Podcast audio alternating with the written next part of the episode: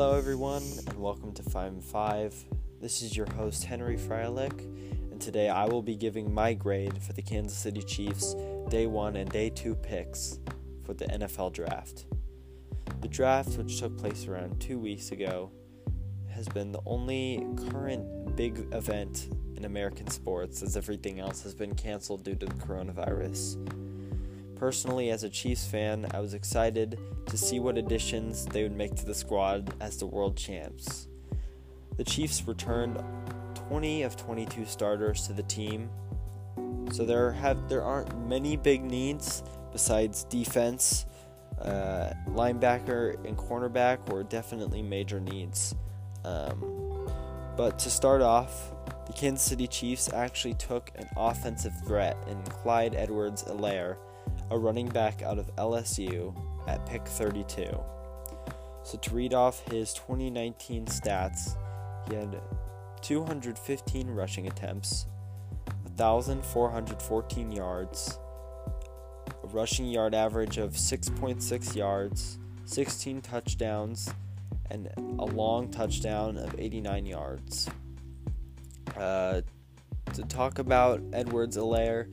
He was one of the stars in the historic LSU offense, led by Joe Burrow and Ja'Marr Chase, in which they won the 2020 national championship. Uh, a very historic feat as Joe Burrow had one of the best seasons for a college football quarterback.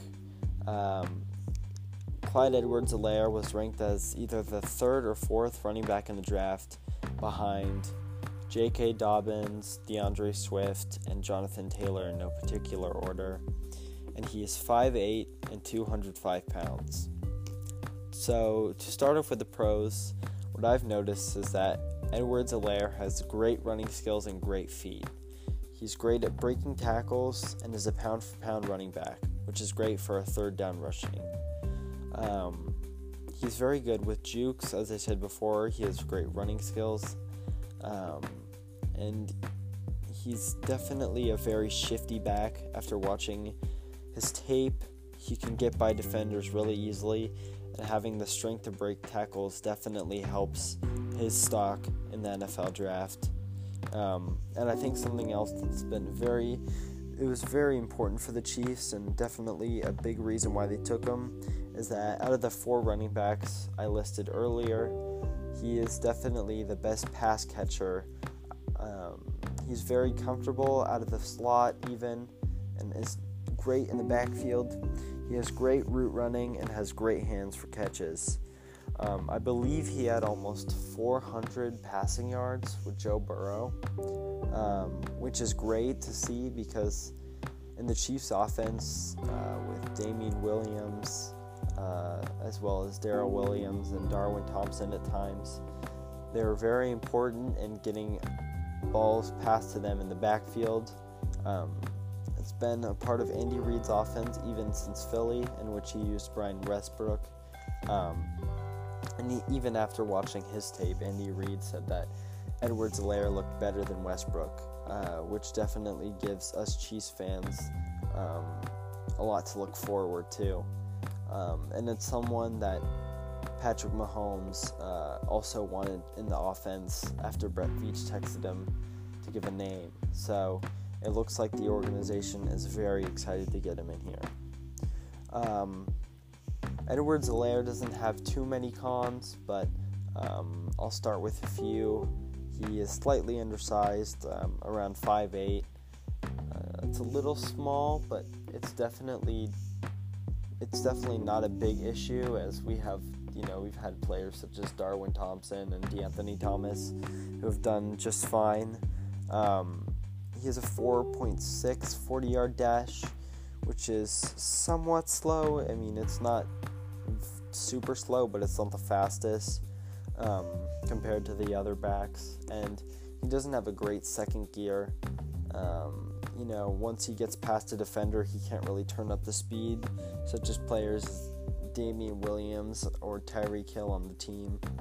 Um, and this is nothing against Edwards Helaire's, you know, play, but there were other needs that the Kansas City Chiefs could have filled, such as cornerback or linebacker.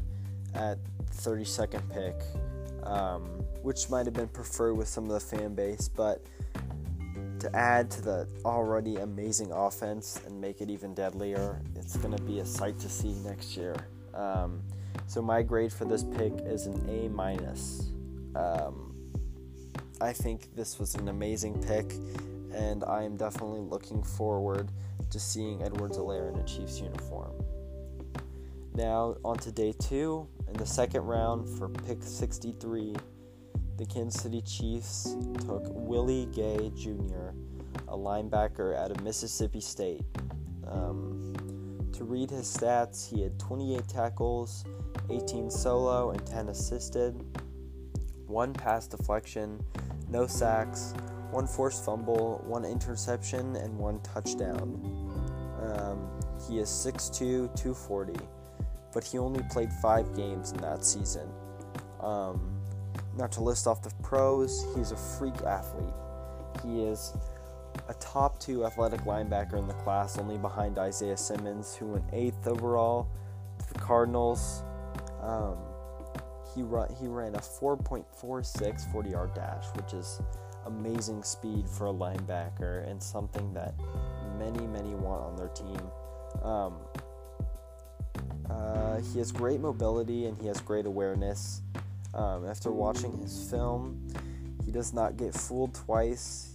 Um, he's very aggressive, so there's times where they can trick him.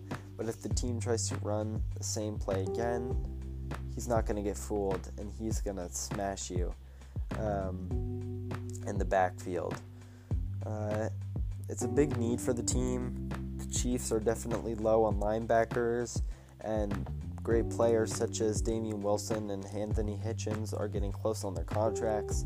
So we need a, a young player to fill in we can have on contract for the next four to five years. Um, and he's a first round talent.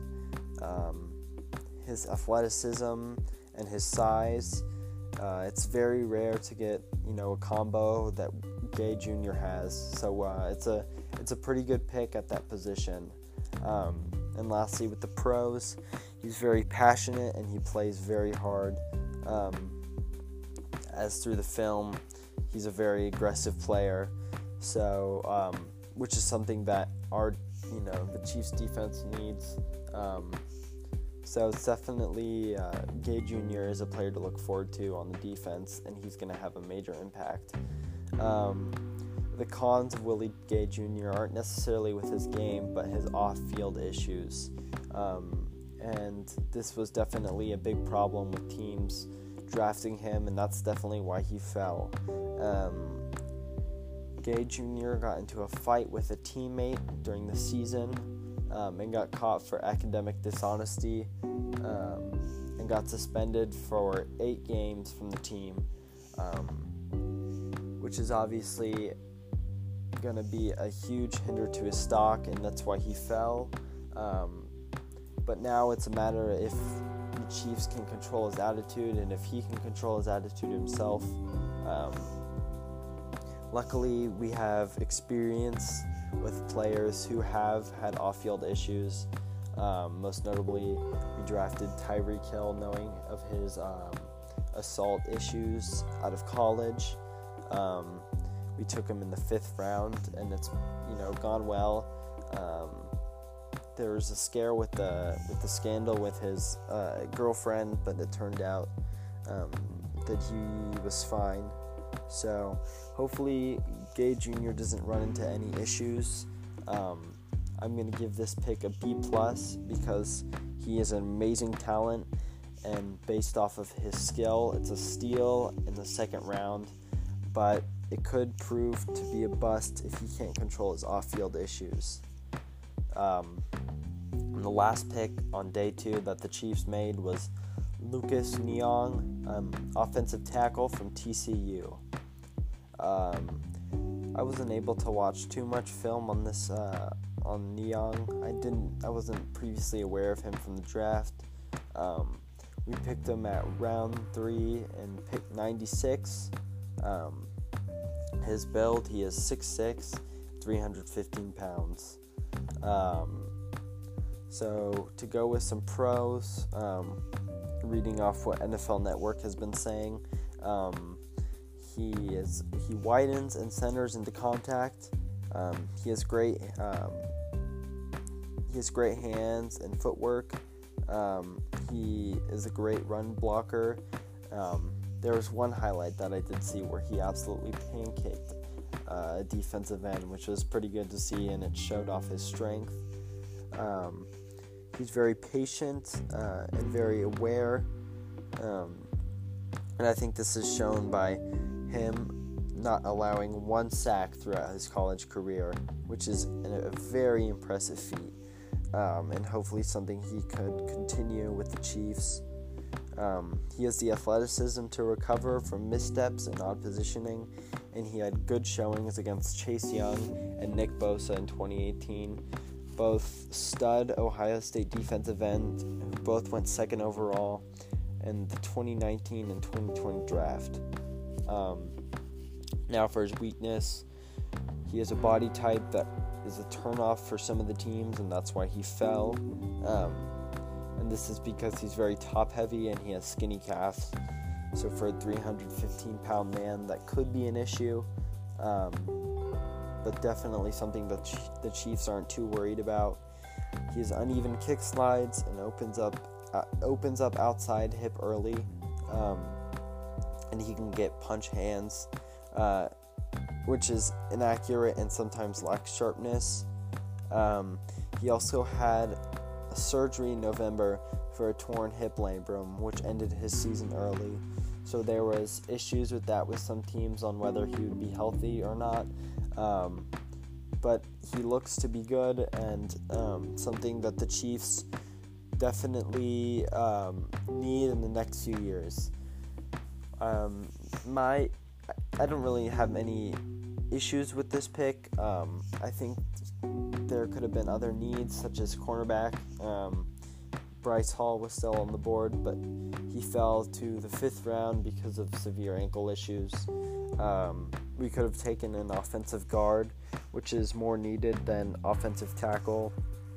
Um, plays right tackle, and at the moment, we do have Mitchell Schwartz, who is an all pro right tackle. Um, has missed only a few snaps from the Titans game after he got injured, but doesn't allow very many sacks at all. Um, and he also um, has been very consistent with blocking, you know, some of the best defensive ends in the game and is a big part of our offense. But he is only on contract until 20, 2020 or 2021. So um, definitely a big issue, and we'd have to re-sign him to um, a big money contract. So Niang could definitely be a replacement for Schwartz when he, if he decides to leave the team, or Eric Fisher on the left. Um, overall, I give this grade a B minus. Um, I think Niang has a lot of promise to succeed for the Chiefs. Um, he had great film and is very athletic but it's not necessarily a big need that we had. Um, was other players that we could have picked, um, but I'm fairly happy with it, and hopefully that he's able to succeed um, in the future with Patrick Mahomes behind him. Um, so to give an overall day one and day two grade, I'm gonna give it a B plus. Um, I think that the picks that we made have unbelievable upside, um, both on offense and defense. Um, and they all could be leaders for the team. Um, and they definitely have great athleticism shown by the tape.